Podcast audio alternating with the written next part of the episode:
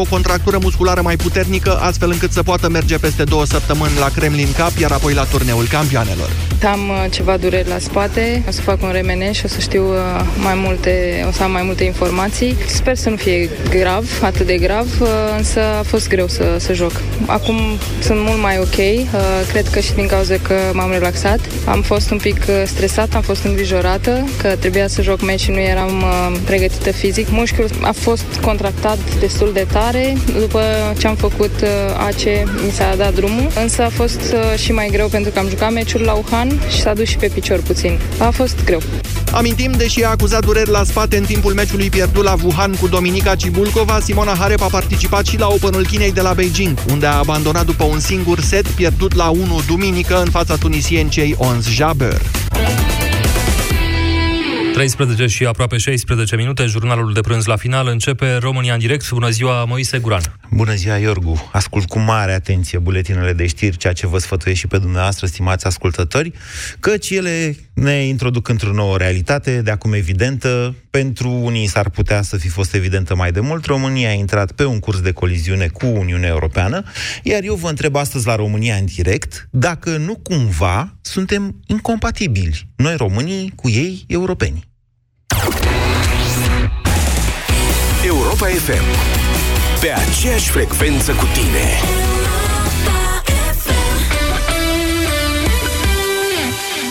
Începeți dimineața cu prietenii la Europa FM. În Sibiu, șeful poliției căutat de polițiști a parcat neregulamentar, obturând parțial intrarea în curtea interioară a poliției, pe care o conduce. Și același ofițer a fost amendat și pentru că a refuzat să-i comunice agentului constatator datele sale de identitate. S-a dus în birou la el, șeful s-a încuiat acolo și ăsta cioc-cioc. V-am văzut că ați intrat aici, actele, plecă mai. nu pot să-l dea până, n să-i fac. Deșteptarea. De luni până vineri, de la 7 dimineața, la Europa FM Start curățenii de toamnă! La Altex ai super reduceri pentru casa ta! Vino acum și ia televizor Vortex LED HD cu diagonala 100 cm și 3 intrări HDMI cu 200 de lei reducere la numai 799,9 lei. Altex. De două ori diferența la toate produsele. Detalii în regulament. Când a început, nu mă mai recunoșteam. Eu, care eram mereu liniștită, am început să fiu tot mai des nervoasă. Nu puteam să dorm, ca să nu mai zic că aveam și bufeuri. Dar apoi am încercat Climenum. Simptomele menopauzei te afectează? Încearcă Climenum. Comprimatele de zi conțin extract de soia, extract de trifoi roșu, magneziu și vitamina B6, iar cele de noapte, extract de soia, pulbere de hamei, calciu și vitamina D3. Astfel, Climenum contribuie la ameliorarea simptomelor neplăcute ale menopauzei, oferind o stare de bine pe timpul zilei și un somn liniștit pe timpul nopții. Climenum împotriva simptomelor menopauzei. Acesta este un supliment alimentar. Citiți cu atenție prospectul. Ce este magia confortului? Să ai aer condiționat și centrală termică într-un singur echipament. Centrala termică hibridă inteligentă Magis Combo de la Imergaz îți răcește vara locuința, iarna o încălzește, ai apă caldă permanent. Familia ta merită tot confortul. Imergaz. Odată cu înaintarea în vârstă, din cauza unor factori precum mâncărurile grase, administrarea de medicamente sau alcoolul, ficatul începe să-ți transmită semnale. Chiar și un stil de viață sedentar poate afecta starea ficatului. Împreună cu soțul meu ne-am diversificat dieta alimentară și, în plus, am început să luăm Sanohepatic 40 Plus. Sanohepatic 40 Plus conține colină și fosfolipide esențiale care susțin funcționarea normală a ficatului. Surprindeți ficatul cu Sanohepatic. Acesta este un supliment alimentar. Citiți cu atenție prospectul. Pentru sănătatea emoțională a copilului dumneavoastră, petreceți cât mai mult timp împreună cu el. România în direct cu Moise Guran la Europa FM. Da, bună ziua, doamnelor și domnilor! Bine v-am regăsit la dezbaterea noastră cotidiană. Sper că ați luat masa de prânz. Va fi o dezbatere grea, să nu ne pice greu niciunuia dintre noi, aș vrea. În același timp, e o dezbatere care a devenit inevitabilă. Nu știu în ce măsură urmări știrile sau ați urmărit dezbaterea de seară din Parlamentul European. A fost un mezamplas acolo foarte interesant, pentru care eu cred că Franz Timmermans, prin vicepreședintele Comisiei Europene, nu a fost pregătit. În schimb, domnul Dragnea, care știe el să le aranjeze pe toate, a fost foarte pregătit.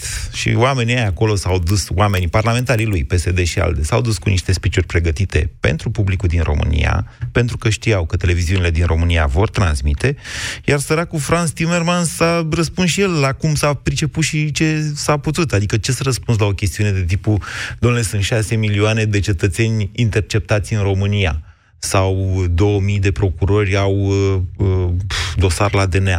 Sunt aberații. Aberații de tip, mă rog, de care vezi la noi pe televizor. Dar omul ăla nu era pregătit pentru așa ceva. Sau când el zice, doamne, nu e treaba Uniunii Europene cu referendumul pentru familie, asta își redefinește fiecare, dar eu, așa ca socialist, vă spun că sunt, eu sunt familist, dar n-aș vrea ca un astfel de referendum să se transforme în homofobie. Păi după aia, n-a simțit domnul Dragnea nevoia să zică că el nu stă în poziția ghiocelului când vine vorba. Când vine vorba de independența țării noastre. Doamne, independența țării noastre e un lucru important. Acum 100 de ani, când s-a făcut România mare, naționalismul, de asemenea, era văzut într-un anume fel. Era o altă epocă. Astăzi, noi încercăm să negociem niște lucruri care nu știu dacă ele sunt compatibile cu Uniunea Europeană. Și nu, nu mă refer la legalizarea nu știu cărei familii. Mă refer la chestii mai simple, așa, cum ar fi, de exemplu, să-ți dea Uniunea Europeană bani pentru 90% din masterplanul pentru autostrăzi, și tu să nu vrei să iei banii respectivi. Să zici, nu, domnule, noi facem pe Comarnic Brașov, facem prin parteneria public-privat. Și la fel și pe Iași Târgu Mureș. De ce? Că nu vrem noi să luăm banii europeni, că ea e mai greu să-i furi. Nu e ca atunci când vii cu banii de la buget sau când negociezi tu o șpagă cu o firmă care aia să facă și să-i dea 8 miliarde pe 60 de kilometri, cum voia Ponta, mai țineți minte, sau Șova, Dan Șova, cu Comarnic Brașov, de-aia zic, noi avem alte obiceiuri în țara asta. Trăim altfel. Ei dau bani pentru muncă. Noi vrem bani pentru pomană, pentru ajutoare sociale de cele mai multe ori. Sau pentru, cum e, mă rog, ajutorul ăla, că ăla e un ajutor, să știți. Plățile pe suprafață în agricultură sunt, de fapt, niște ajutoare. Nu corespund modului sau modului clasic al Uniunii de subvenționare a agriculturii pe produs astfel încât mâncarea, prin mâncarea scumpă, dar subvenționată, să trăiască bine agricultorul. Poate nu suntem compatibili, de-aia vă întreb. Poate locul României nu e în Uniunea Europeană. Poate nu vom reuși niciodată să depășim aceste diferențe. Ce credeți? 0372069599. Vă ascultăm. Sorin, bună ziua! Bună ziua! Un uh, mare european zicea că niciodată să nu spui niciodată în dragoste și în război. Uh-huh. Pe numele lui Shakespeare.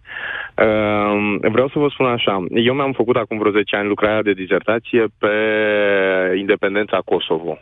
Uh, și uh, evident că a trebuit să studiez uh, cam tot ce se întâmplă în Balcani.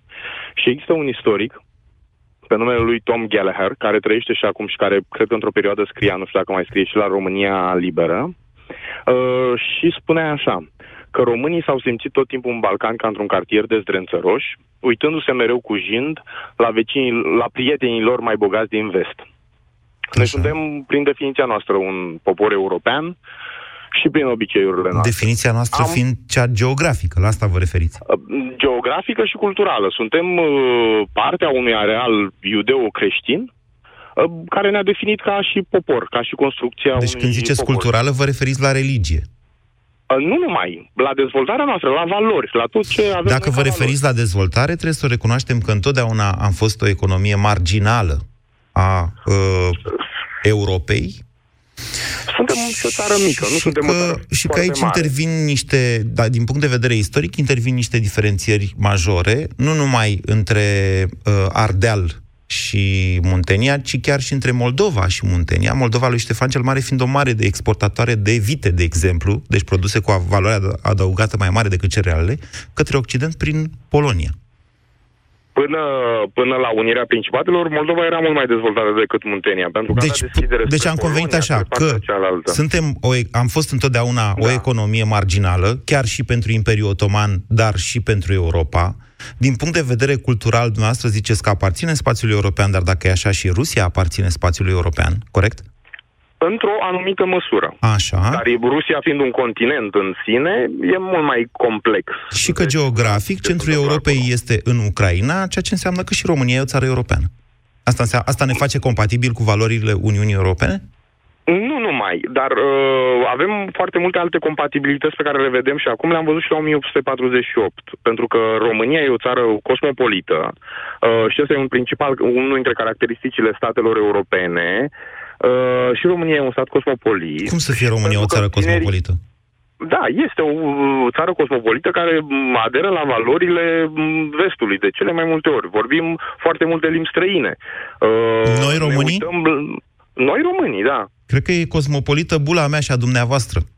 Și Nu cred că știu tot ce în să bula zic. asta Știu se că vorbește tot engleză. ne Cum când, uităm, uh, când primul ne ministru al uităm, țării uh, noastre nu știe bine nici limba română, dumneavoastră îmi spuneți că România e o Acum țară vreau să vă cosmopolită? spun Că e, e o greșeală. Ce, s-a întâmpl- ce se întâmplă? România e o țară mică, dar cu pulceni mai mici decât țara în sine, pe de o parte. Pe de altă parte am avut nefericirea 50 de ani de comunism. Politicienii actuali sunt Comunismul a fost, de, deși născut în midi- inima Europei, a fost de sorginte rusească, stalinistă, sub orice critică în România a realizat. Uh, La baionetă, la cuțit.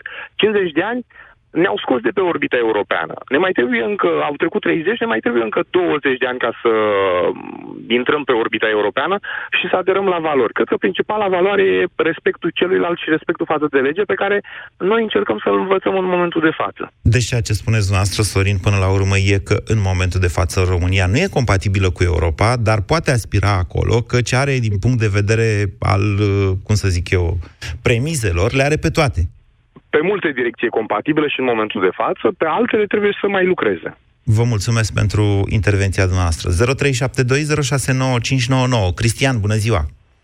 Uh, bună ziua! Uh, Vreau să fac o precizare. Jocul meu de agică contra la această emisiune uh, are rolul de a scoate de la dumneavoastră cele mai intime gânduri cu putință, sinceritatea. Sau poate cum îi câteva spunem. argumente, da. Da, sper că asta să nu deru- de- sper să nu primesc ștampile în bot cum mi se întâmplă de multe ori și asta să nu deruteze pe foarte mulți oameni. Poftiți, Cristian.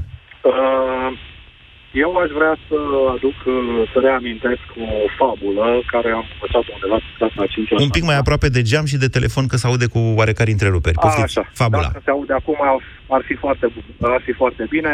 Fabula se numește Racu, Brasca și Știuca. Da, Uh, De Alecu Donici. da. Uh, Exact așa s-a întâmplat în uh, Parlamentul European în cursul zilei. de Explicați pentru toți cei care n-au citit fabula respectivă că fiecare trăgea în altă direcție și până la urmă, cum se termină fabula? Au Și până căzut la lați. urmă, Așa. Până la urmă, întrebarea este cine e vinovat, pentru că faptul a rămas exact acolo de unde au vrut să-l ia. Da.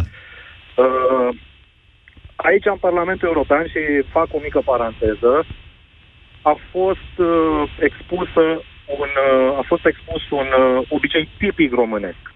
Dezbinarea românească au fost trei grupuri parlamentare care și-au expus uh, părerile acolo. Domnul Șogor a vorbit într-o engleză pe care nu vreau să o comentez, tocmai pentru că n-a vrut să vorbească în limba română. Uh, domnul, cei de la PSD ALDE au venit cu textul învățat, așa cum a zis și dumneavoastră mai devreme. Uh, au mai rămas cei din partea cealaltă, partea dreaptă, să zicem, europeană, care au expus cât de cât uh, și-au expus părerile. Deci a fost o dezbinare totală în argumentările fiecăruia dintre partidele politice. Dar să știți că care sunt parlamentele nu guvernate. trebuie să fie în mod necesar uh, chestii de astea cu toată lumea de acord. Ele sunt, până la urmă, tribune de dezbatere în contradictoriu, ca și această emisiune de altfel. Adică faptul că au avut alte păreri nu e rău în sine. Da, dar ați văzut uh, nuanța părerilor diferite. Adică aici fiecare și-a urmărit doar propriul interes, în niciun caz nu s-a urmărit interesul țării. Uh, Care era interesul țării la dezbaterea de interesul seară? țării era, în primul și în primul rând, uh, dovedirea faptului că nu merităm aplicarea articolului 7. Ceea ce uh, cred că s-a urmărit sau uh, cei care au început să spună niște lucruri despre protestele din uh, 10 august au urmărit uh, chiar aplicarea acestui articol. Deci au venit cu niște argumente cel puțin penibile, lecțiile învățate de acasă și cred că au urmărit tocmai enervarea celor din Parlamentul European. Și dumneavoastră ce ziceți? Ar fi bine sau ar fi rău pentru România aplicarea, activarea articolului 7? Activarea articolului 7 ar fi un lucru care ar fi un cel puțin un cartonaș, eu aș zice, mai mult decât galben a arătat România. Ok. Uh, nu ne-ar arăta, nu ne-ar, nu ne-ar aduce pe calea cea dreaptă, nu ne-ar scăpa de obiceiurile noastre românești că vorbeam, vorbea și, mă rog, antevorbitorul, despre, vorbeați cu antevorbitorul despre cele trei regiuni românești care nici acum n-au reușit în, la 100 de ani să se unească cu adevărat. Uh, fiecare Discutabil. Așa. să zicem, fiecare partid politic, aici vorbim de stânga-dreapta și UDMR separat, și-au urmărit strict interesul personal. Dacă cei din uh, zona dreaptă au încercat să expună să-și expună părerile cât de cât obiectiv, ce s-a întâmplat cu PSD ALDE și cu UDMR, mie mi s-a părut uh, o dezbinare totală. Spuneți-mi, sunt, adică răspundeți și la această întrebare. Nu cumva noi românii nu suntem compatibili cu Uniunea Europeană și valorile acesteia? Am fost compatibili în 2007 când am vrut să aderăm și s-a Ba, votat nu, n-am un fost. pro- N-am fost. Am fost compatibil ca dorință. Politicienii noștri au jucat o scenetă în 2007. Mai țineți da, minte poporul- soluția imorală a lui Băsescu? Da, o mai țin minte. Aia, aia a fost ca să intrăm în Uniunea Europeană în 2007.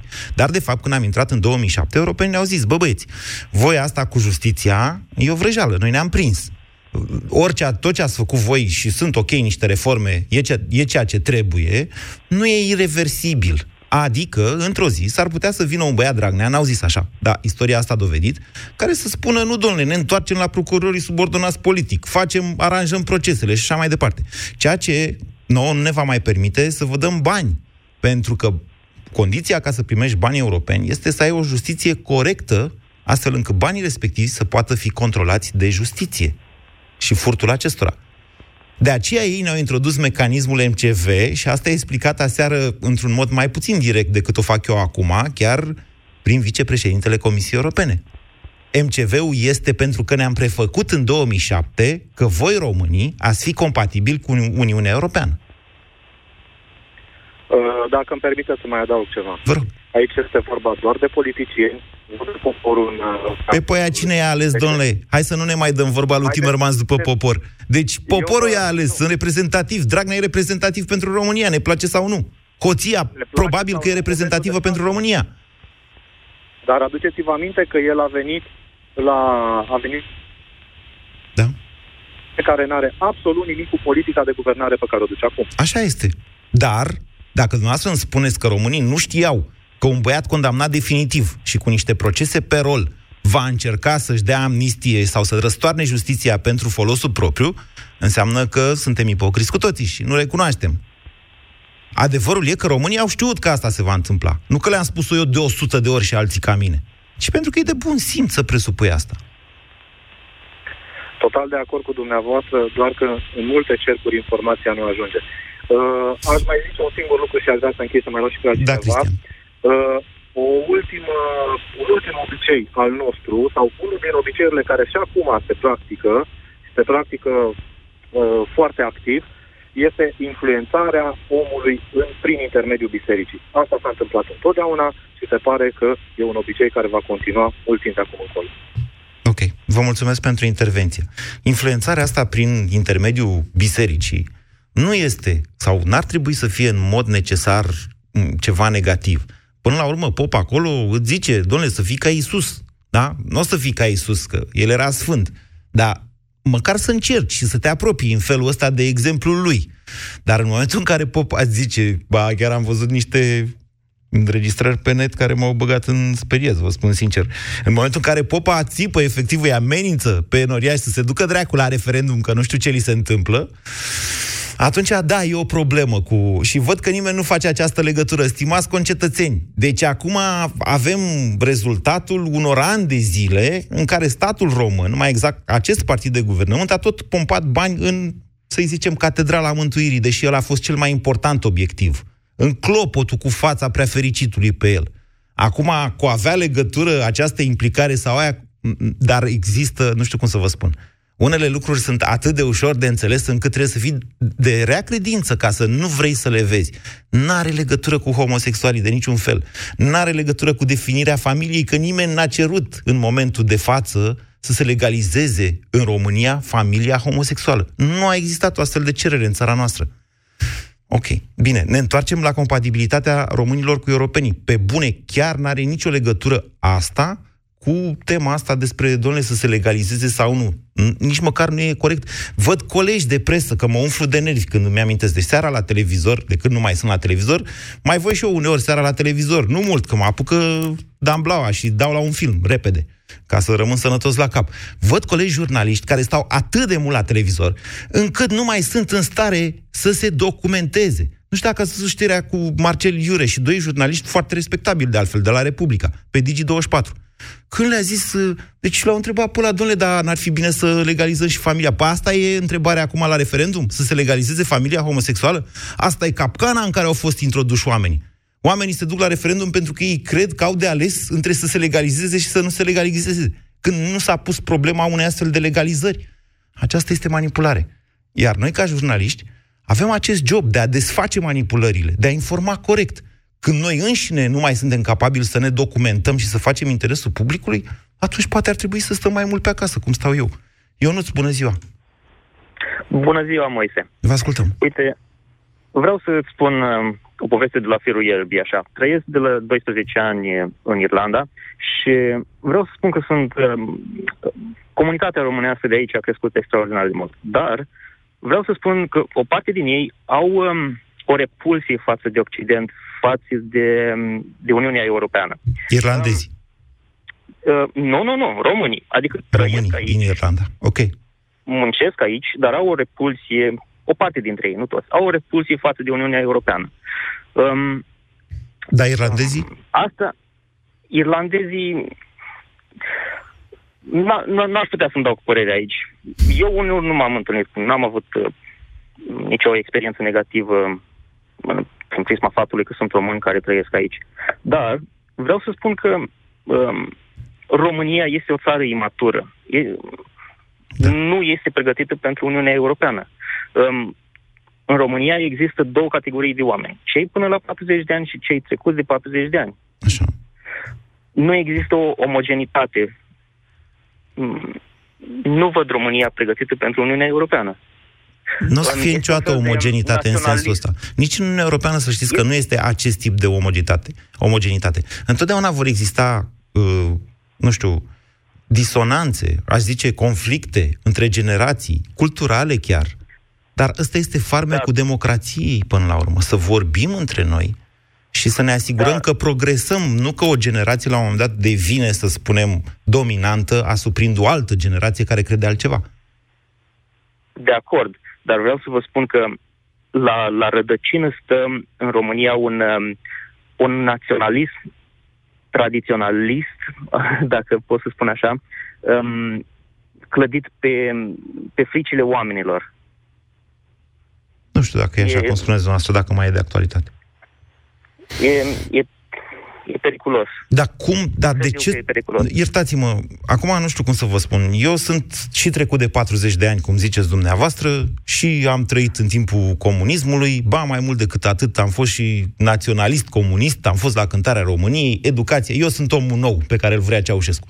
Pionier, utecist am prins puțin timp, dar vă rog să mă credeți, credeam cu tot sufletul meu că România... De la, Așa. De la regulă. Bun, în momentul în care ne-am deschis granițele și mințile și am avut acces la o altfel de informație și am înce- început să înțelegem libertatea altfel, înțeles că locul României este în Uniunea Europeană și că fără Uniunea Europeană, locul României va fi într-o Uniune cu Rusia, în mod inevitabil, din care mai făcuse oricum parte și până atunci, chiar sub forma aceea de dizidență naționalist-comunistă a lui Ceaușescu. Deci, de acolo încolo, spuneți-mi și mie ce ar trebui să-mi facă mie, cetățean de peste 40 de ani crescut în comunism, Uniunea asta europeană, ca să mă conving, ca să fim compatibili unul cu altul. Ca, după spusele noastre, nu suntem. Aici, aici nu vine de la Uniunea Europeană, vine de la educație, de la, de la um, voința de a te informa. Ok. Vă mulțumesc pentru intervenție, Ionuț. 0372069599. Marian, bună ziua! Bună ziua, Moise. Uh, Ca să încep cu ce ai finalizat tu, ce ar trebui să facă ție sau nouă Uniunea Europeană ca să ne scape, puteau să facă de acum șase luni, de când uh, Timmermans a dat uh, acel avertisment, putea să ia niște măsuri mai dure. Da, adică să activeze articolul 7? Putea măcar să încerce. Uh, Așa. misiunea ta totuși început să discutăm un pic despre autostrăzi. Eu aș vrea să vorbim uh, numai de, despre autostrăzi, dar vorbim așa ca proștii degeaba. Puteți să vorbim despre Ileana Cosânzeana la fel de bine. Pentru că natura jobului mai mult de jumătate din lună trebuie să călătoresc prin țară, nemții nu înțeleg lucrând la o firmă multinațională, nemții nu înțeleg cum jumătate din jumătatea de lună o stau pe drum. Nu o înțeleg pentru că ei nu călătoresc cu mașina pe aceste străzi. Uh, ieri, de exemplu, am plecat din București, trebuia să ajung în Sibiu și pentru că aveam o oprire în Ploiești, am preferat Valea Prahovei. Din Nistorești până în Azuga, o oră 45 pe o coadă de 15 km, erau toate televiziunile, filmau cum doi băieți asfaltau un pod la ieșire din Azuga, un pod de 5 metri. De ce? Că nu interesează. În mod normal, în Germania se lucrează noaptea, în România nu interesează, îi spun de dracu de român, poate să aștepte. La fel cum este și centura Bucureștiului. Centura Bucureștiului de acasă până la birou un drum de un sfert de oră, îl fac într-o oră pentru că podul de la Chitil a început în iunie, iunie 2018, da. când auto, toată centura Bucureștiului ter- trebuia terminată în 2017. Da. În momentul ăsta nicio treime nu e gata iar podul în continuare lucrează câte un băiat sâmbăta, da. în timpul săptămânii nu, că probabil nu au oameni. Păi și, și cum să înțeleagă europenii chestia asta când noi avem, atenție, avem finanțare europeană pentru actuala centură, dar da. și pentru încă o centură în regim de autostradă Inelu Mare, A0, care da. e SF-ul și toate alea zgatea din 2016 și-au dat drumul la licitație și au pus o condiție de te apucă râsul ca să câștige nu mai știu cine. Pus, uh, da. Ce a pus ministrul nostru al transporturilor, Lucian Șova, care este nume predestinat Șova ăsta, numai la transporturi, care a spus că o să avem autostrăzi, o să avem salarii mari, multinaționalele vor pleca, da. vor fi, se vor retrage toate firmele la salarii mai mici. Hai să ne întoarcem la dezbaterea de astăzi, că mai vorbim da. noi despre autostrăzi, vă promit de asta. Deci, da. suntem sau nu suntem compatibili cu Uniunea Europeană? Nu, nu suntem compatibili, nu avem cum să fim compatibili și probabil și europenii și-au dat Dar dumneavoastră nu sunteți român? Ba da, sunt român. Păi și ce a spus dumneavoastră până acum mi arată exact invers decât afirmați. Nu, arată fix ceea ce vă spun.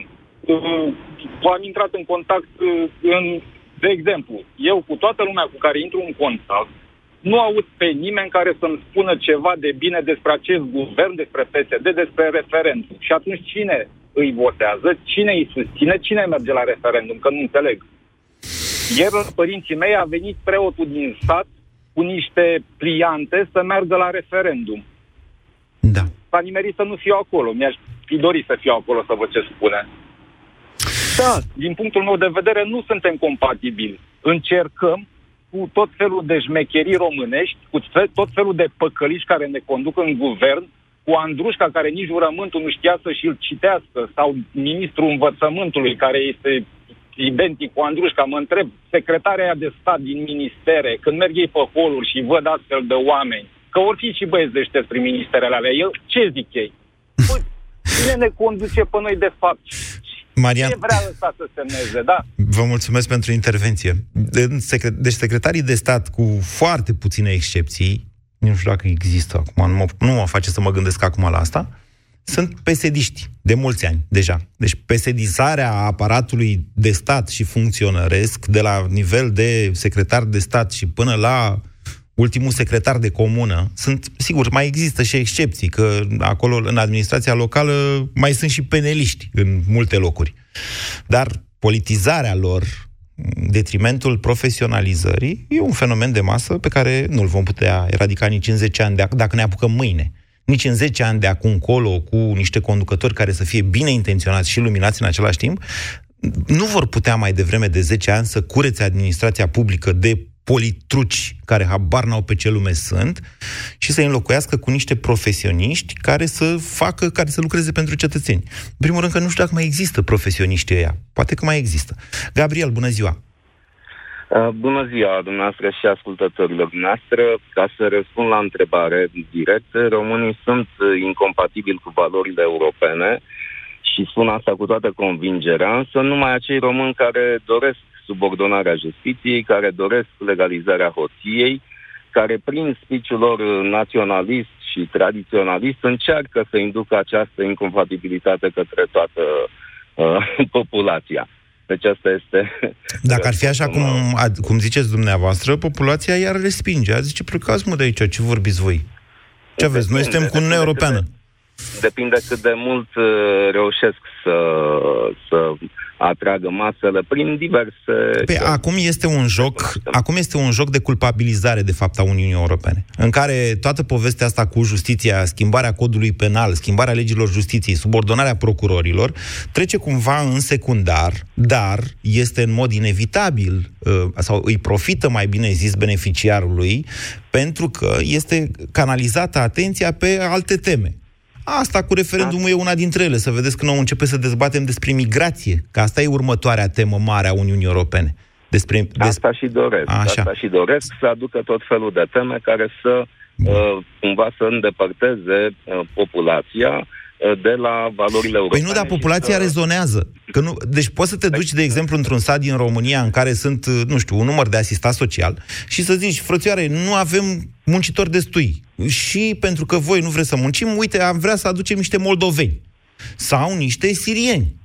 Și să vedeți atunci cum reacționează. De-aia vă zic, asta cu migrația este următoarea temă falsă, de fapt, pentru o țară ca România, în care nu vrea nimeni să emigreze. Dar ea va fi o, teamă, o, temă, o temă și o teamă puternică indusă populației, la care populația va reacționa. Că e xenofobă. De ce să vină domnule ăia peste noi? Păi n-are cine să-ți mai plătească pensia, mamaie, că nu mai sunt decât 3 milioane jumate de angajați la privat în țara asta. A, lasă, domnule, că găsim, plătește statul. Mă înțelegeți? Tema cu migrația, tema cu uh, pământul uh, pe care îl preiau străinii, Da. o mulțime de alte Interzicerea avorturilor, mai sunt, e, asta, colaterale cu religia, astea vor fi cele mai puternice. Inclusiv aia cu migrație colaterală cu religia. Dar despre religie o să mai vorbim noi, chiar săptămâna asta. Poftiți, Gabriel. Da. Nu, asta am, asta am dorit să spun, că în esență românii sunt compatibili și suntem compatibili nu de ieri, nu de astăzi, cu toate că am avut acea, uh, hai să zicem, lipsă de, de conectivitate cu, cu Europa în perioada comunismului, dar uh, în, în esență românii sunt compatibili de, de când se știu, de, de pe timpul dacilor, dacă e să spunem așa. Suntem, uh, suntem uh, ultima provincie cucerită de Imperiul Roman, prima părăsită și rămasă latină în esență și uh, continuare să, am continuat să, să, să dăinuim pentru că am fost cumva conectați la, la Europa. Asta e părerea. La Europa bizantină mai degrabă, vă zic eu. Adică La Europa bizantină, la Europa... Ei erau, ei erau ca în Grecia acolo, dacă îmi permiteți. Vă mulțumesc, Gabriel. 0372069599.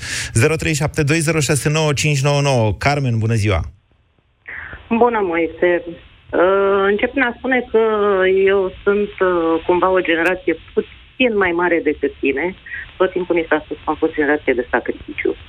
Toate generațiile sunt de sacrificiu în România. Vă rog să mă credeți că eu am deschis ochii în anii 90, în care mureai de foame dacă nu munceai zi lumină. Poftiți! Uh, da, uh, suntem compatibili. Îmi place să cred că o mare parte dintre români sunt compatibili cu, cu Uniunea Europeană, numai că, din păcate, există o la fel de mare parte a românilor care au grijă să voteze, uh, să-și voteze reprezentanți care, nu știu, din vari motive, uh, nu încearcă să inducă ideea de incompatibilitate. Uh, și treaba asta cu votatul este cauzată, zic eu, în principal, din cauza, nu știu dacă există termenul, dar uh, ar trebui inventat, minciunii prin manipularea adevărului. Mai suntem? Da, da. Încercam să Uh. mă gândesc la ce spuneți.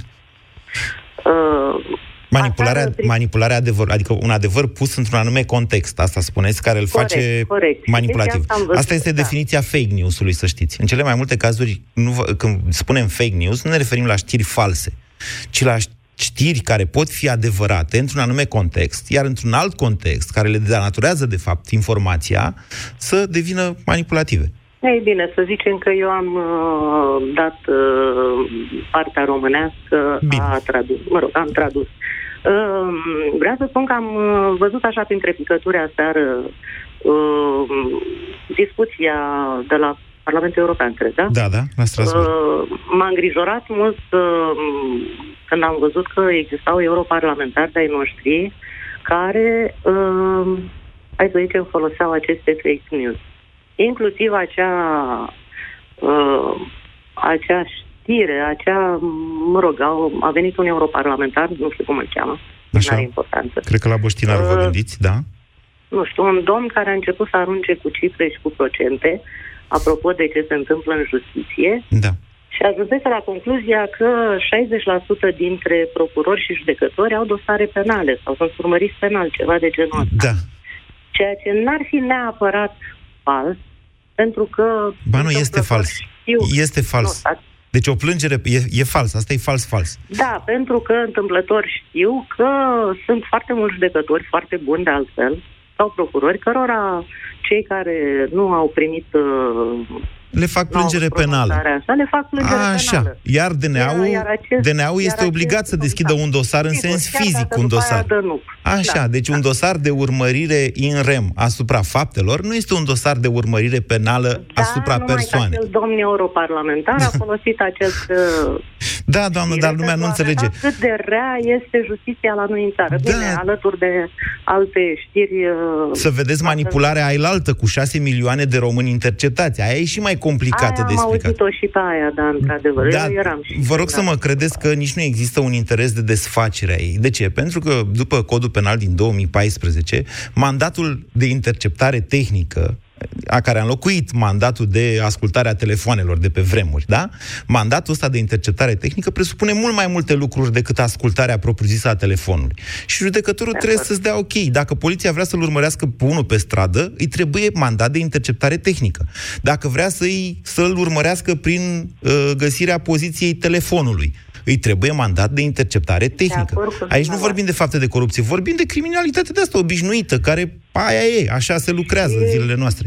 Da. Și uite, așa ajungem la ideea mea că, așa cum europarlamentarii sunt dispuși, sunt dispuși să uh, mintă cu seninătate, mai, de fapt nu mint foarte mult, repet, lansează un fake news în Parlamentul European, la fel este foarte simplu, este mult mai simplu ca cei care doresc să fie uh, aleși în uh, anumite funcții de conducere să manipuleze oamenii prin media, prin Da, dar grai, tot ceea ce spuneți dumneavoastră în momentul de față arată chiar și asta, arată o incompatibilitate culturală. Pentru că în Europa Occidentală astfel de minciuni gogonate prin mult mai greu.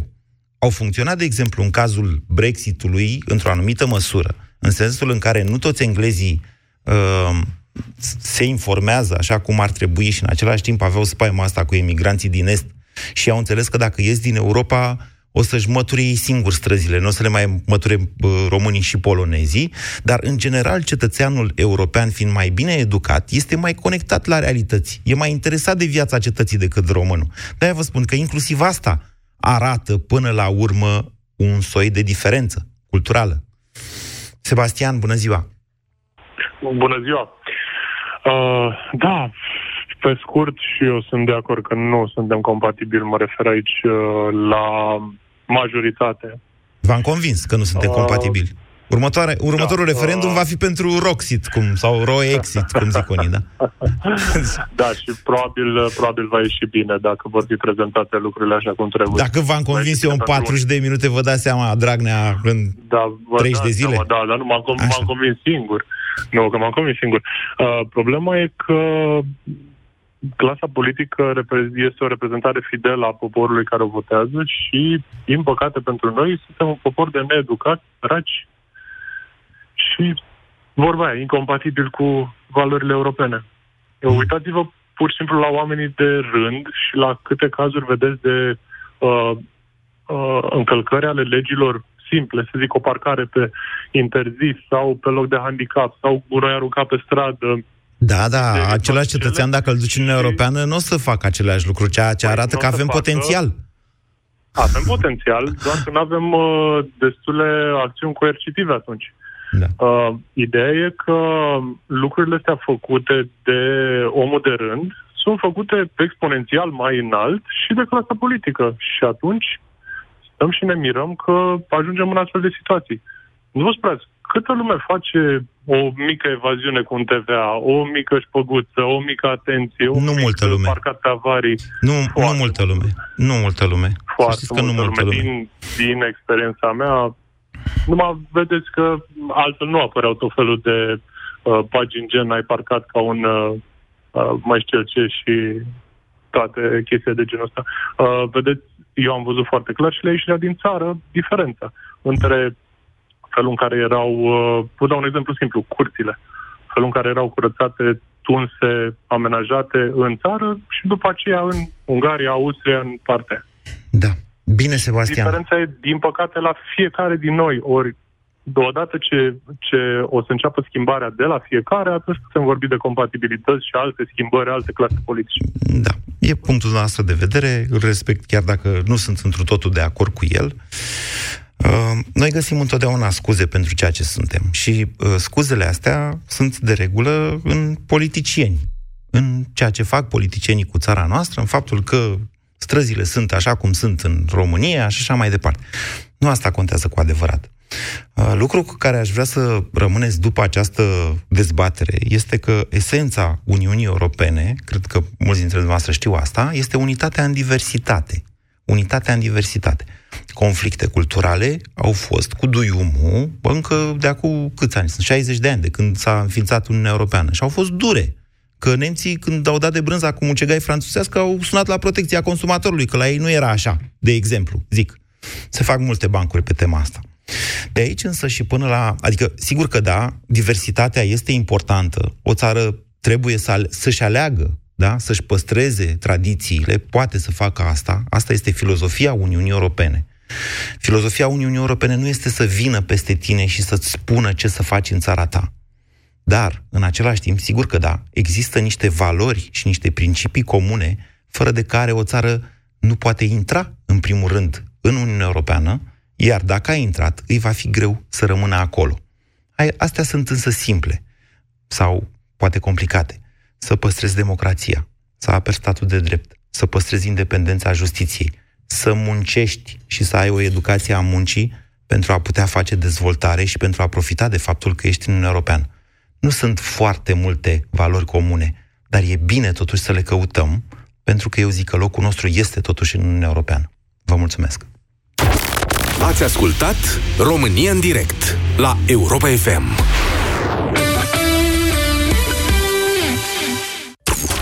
La Europa FM, cea mai bună muzică de ieri și de azi se transformă în bani. De mai multe ori pe zi.